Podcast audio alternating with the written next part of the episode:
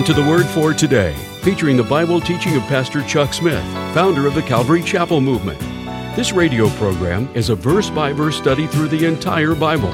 And on today's edition of the Word for Today, Pastor Chuck continues with the broken covenant as we pick up in Jeremiah chapter 11, verse 1.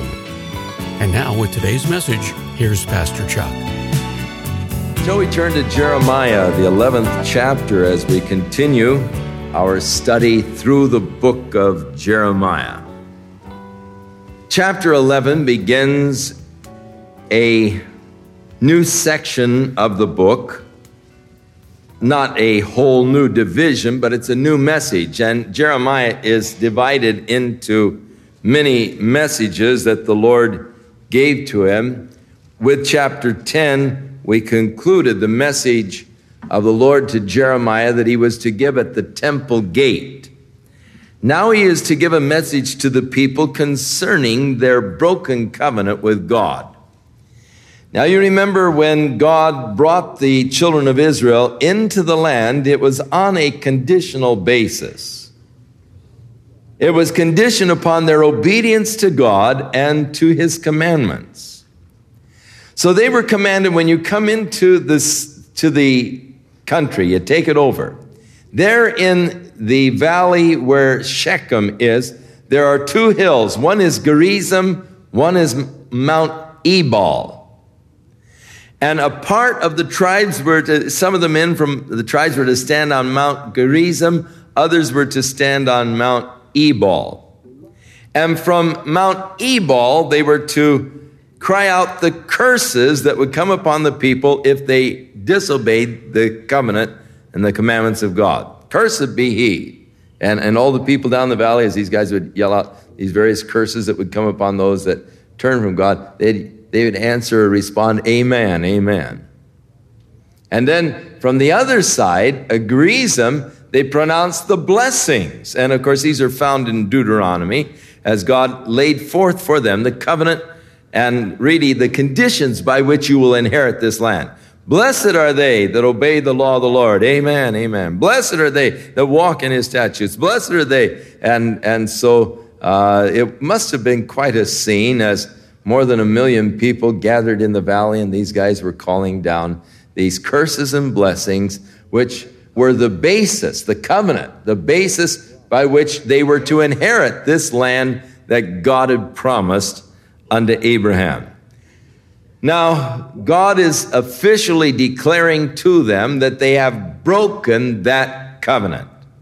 So God is no longer bound by that covenant to give to them this land, for they have broken the covenant of God. So this is the word that came to Jeremiah from the Lord saying, Hear ye the words of this covenant, and speak unto the men of Judah and to the inhabitants of Jerusalem and say unto them, Thus saith the Lord God of Israel, Cursed be the man that obeyeth not the words of this covenant. Now, this is one of the curses that was cried from uh, Mount Ebal.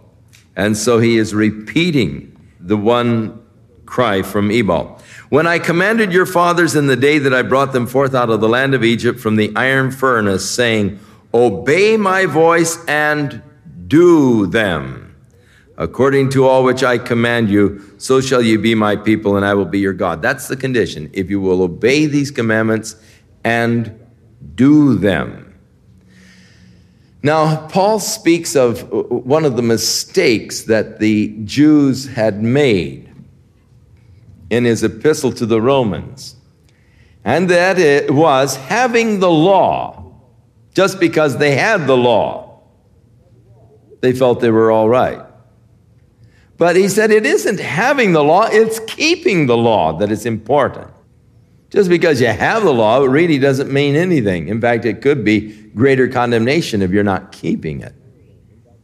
James said, Be ye doers of the word and not hearers only, because that's deceptive. So many times, because we do hear the law of God, because we know the law of God, because God has given us his commandments, we feel that's enough. No. With knowledge is responsibility, and the greater the knowledge, the greater the responsibility. The responsibility to obey and to do what we know is right. He that knoweth to do good and doeth it not, it's evil. So it isn't just having the law of God. It isn't just having the covenant. It is keeping, it is obeying, and the emphasis doing that which God has commanded.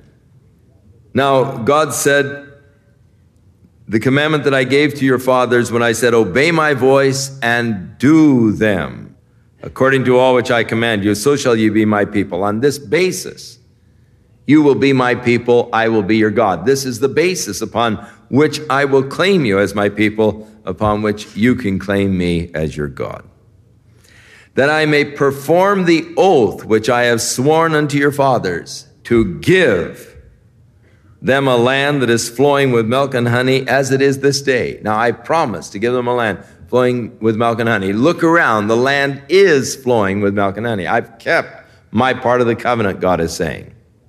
I've kept my promise, the oath that I made to Abraham when I said, I will give to you and your seed this land.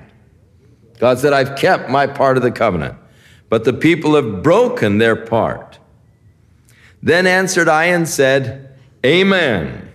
O Lord, so be it means, or amen means so be it, and in the Hebrew it is amen. O Lord. So he responded with the cry that the people cried out there in the valley at Shechem when the guys were up on a mountain giving the curses and the blessings, he responded as the people did. As God said to him, You know, this is the basis upon which I'll be your God and you'll be my people. And he says, Amen. So be it, O Lord. Then the Lord said unto me, Proclaim all of these words in the cities of Judah and in the streets of Jerusalem, saying, Hear ye the words of this com- covenant and do them. So it isn't enough to hear, we must be doers. For I earnestly protested unto your fathers in the day that I brought them out of the land of Egypt, even unto this day, rising early and protesting, saying, Obey my voice. Yet they obeyed not, nor inclined their ear, but walked every one in the imagination of their evil heart. Therefore I will bring upon them all of the words of this covenant which I commanded them to do, but they did them not.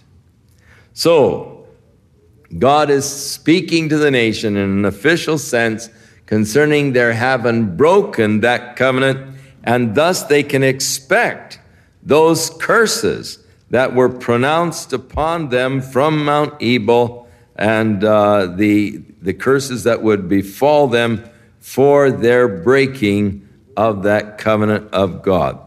Now, if you go back into Deuteronomy, uh, the 28th chapter, herein, well, beginning with chapter 27, verse 9, it tells you about this incident there at Mount Ebal and how that these shall stand on Mount Gerizim to bless the people. Uh, and then on verse 13, the tribes that were to stand on Mount Ebal to pronounce the curses. And so in verse 15, cursed be the man that makes any graven image an abomination to the Lord. Well, God is telling in the broken covenant here that as, as many as are their cities, that's how many gods they have. That they've, in Jerusalem, on every corner, have built an altar to some pagan deity. And so the very first thing that God pronounces a curse upon, they're guilty of uh, these false gods that they were worshiping. And so all of these curses, you notice each verse, uh, beginning with 16 on to the end of the chapter, uh, begins with a curse upon them if they would break the covenant, and it tells the covenant and all. Now, in chapter 28, God enumerates what the curses will be. In verse 16, cursed shalt thou be in the city and in the field. Cursed shall be thy basket and thy store, or their, their food supplies would run low. Cursed shall be the fruit of thy body, the fruit of the land, the increase of your cattle and flocks, sheep. Cursed shalt thou be when you come in, cursed shalt thou be when you go out. And the Lord will send upon you the cursing vexation and so forth. He'll make the pestilence to cleave to you. He'll smite you with consumption. Verse 22. And verse 25, he'll cause you to be smitten before your enemies. The Lord will smite you, verse 27, with the botch of Egypt, whatever that was. And, but it doesn't sound good, does it? And, uh, so he tells all of these things that are going to transpire if they break the covenant. Now Jeremiah is pronouncing, You've done it. You've broken the covenant of God, therefore the curses are going to be coming upon you because they obeyed not nor inclined their ear, but they walked everyone in the imagination of their evil heart. Therefore, I will bring upon them words, the words of the covenant which I commanded them to do, but they did them not. And the Lord said unto me, A conspiracy is found among the men of Judah, among the inhabitants of Jerusalem. They are turned back to the iniquities of their forefathers, which refused to hear my words, and they went after other gods to serve them. The house of Israel and the house of Judah have broken my covenant which I made with their fathers. Therefore, thus saith the Lord, Behold, I will bring evil upon them, which they shall not be able to escape. And though they shall cry unto me, I will not hearken unto them. What a tragic position for a person to get into where he has gone so far that God says, That's it. Even when they cry unto me, I'm not going to listen. They've gone too far. They've, they've taken that step over. And it's, it's, it's gone too far. And even though they cry unto me, I will not listen. Very, very tragic indeed. And we find God uh, even telling Jeremiah, look, don't even pray for them anymore. Just, that's it. They've had it. I've had it. And uh, I, I'm not going to handle anymore. Now, you remember this morning we explained to you the historic background. Josiah the king, a good king, who had reigned for 31 years, who had brought the spiritual reforms, had died in a battle against Pharaoh Necho there at Megiddo. And he was killed in that battle, and so Jehoiahaz seized the throne. Now, Jehoiahaz was an extremely wicked man and immediately reintroduced the worship of Baal and all of these other gods that Josiah had sort of cleansed out of the land. Now, Manasseh, the son of Hezekiah, was the most wicked king of all. He was the one that really started the whole downward trend into that never, never land of oblivion, away from God. But Josiah had instituted reforms, but now Jehoiahaz plunges them right back in to the sins of your forefathers, or the sins that were brought upon them by Manasseh. And so God complains to them. They have broken the covenant which I made with your fathers because you've turned back to the iniquities of your forefathers. That would be during the time of Manasseh. So God declares, then shall, verse 12, then shall the cities of Judah and the inhabitants of Jerusalem go and cry unto the gods. If they cry unto me, I'm not going to hear. Let them cry unto their gods, unto whom they offer incense. But they shall not save them at all in the time of their trouble. These little gods that they were worshiping had no power to help, to hear. Actually, you remember how that uh, so often in the Psalms and uh, in the prophecy of Isaiah, God spoke out, or the psalmist spoke out against the worship of these false gods and showed the idiocy of it all. Because a man would take a stick and from the stick carve out a little idol. And with part of the stick, he would kindle his fire to bake his bread. And yet, to this part of the stick that he carved out as a little God, he says, That's my God. But with the same stick, part of it is being burned in the fire, being consumed, and yet, you know, the idiocy to say, hey, this little wood thing is a God, you know, and, and to pray to it and to worship and so forth. It's a work of his hands. He's created it himself. And he put eyes on it, the psalmist said, but they can't see. He put ears on it, but they can't hear. He put feet on it, but they can't walk. How foolish. You've got a God that can't hear, you've got a God that can't see, a God that can't talk. So they'll cry unto their gods, but they won't hear. Why? Because they can't hear. They are not really gods. But that's when, of course, uh, when, when the, the chips are down, when trouble comes, that's when you really want to call upon God. But it's tragic if you've turned your back upon God so long that when you get to that place of desperation and you call upon God, you say, Oh God, God, help me. And he just shakes his head and said, I'm not your God. You haven't been worshiping me. You've been living after your own pleasure. You've been walking after your own desires. You're not serving me. Don't call unto me. I'm not your God. Don't call me God. I haven't been your God. Oh, that would be tragic indeed. And yet God said, that's what's going to happen. They'll call unto me, but I say, hey, I'm not your God. You call unto your gods that you've been worshiping because I'm not going to hear you. I'm not going to answer you.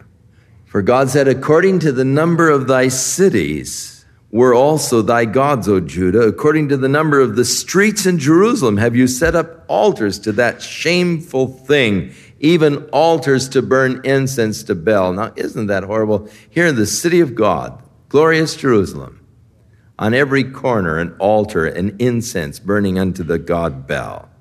Therefore, God said, Don't pray to me for this people. Jeremiah, just don't pray to me anymore about them.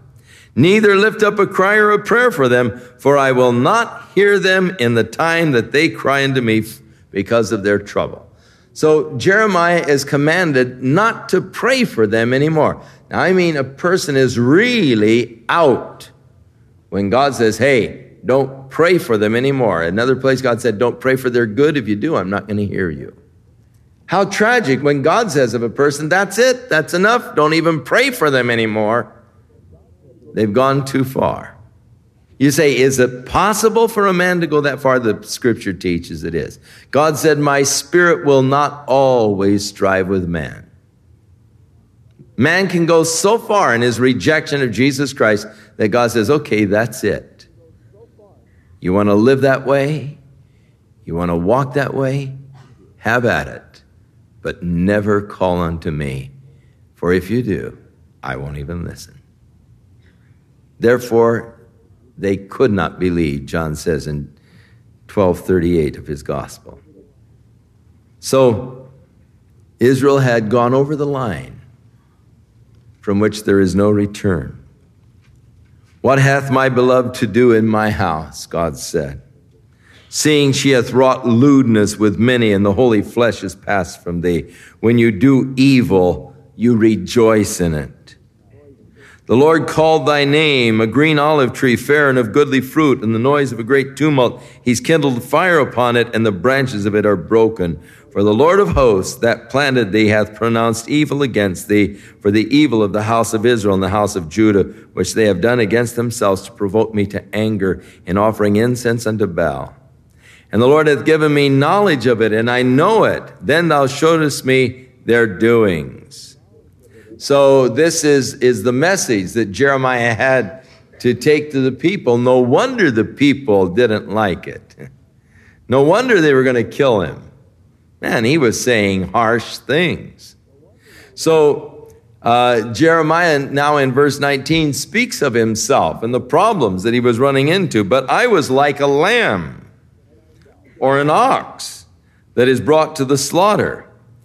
And I knew that they had been devising devices against me, saying, Let us destroy the tree with the fruit thereof. Let us cut him off from the land of the living, that his name will be no longer remembered. So there, there were men that were conspiring to kill him. But the Lord of hosts that judges righteously, that tries the reins.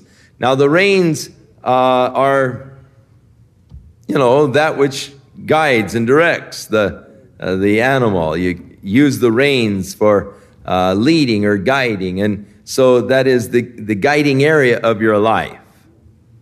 And, and a lot of people haven't given the reins over to the Lord. They're trying to guide their lives themselves. But God tries the reins in the heart. Let me see thy vengeance. And now Jeremiah is praying, Oh God, let me see your vengeance on thee. They're plotting to kill me, Lord. Now let me see your vengeance on them, for unto thee have I revealed my cause.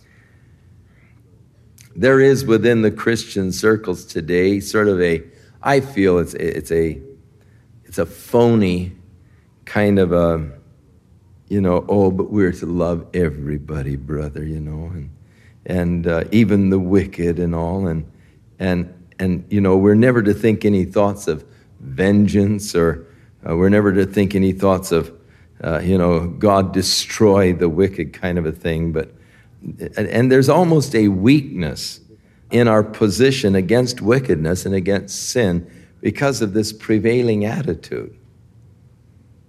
Oh, well, we ought to be forgiving and all. Yes, we ought to be forgiving. Yes, we ought to love. And I don't deny that. And I'm not denying that. But there is also a time when we need to be calling for God's righteous judgment.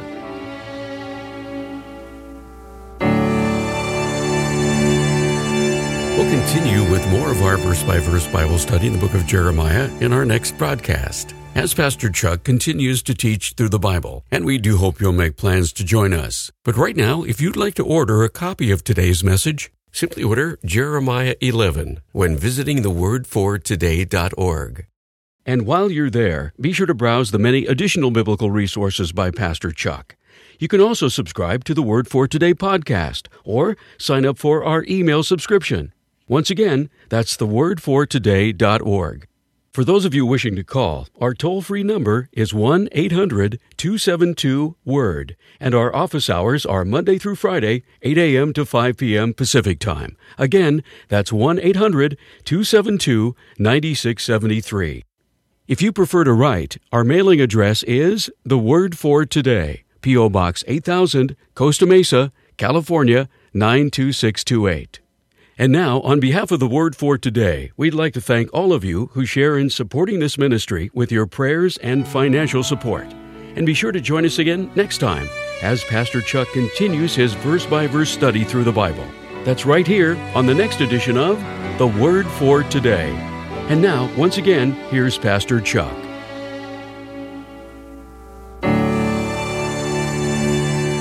May the Lord be with you. May He fill you with His love, with His Spirit, with His grace. That you might show forth that grace of God in your dealings with others. That you might manifest the Spirit, the nature of Jesus Christ in your relationship with others. That you might walk even as He walked. In Jesus' name.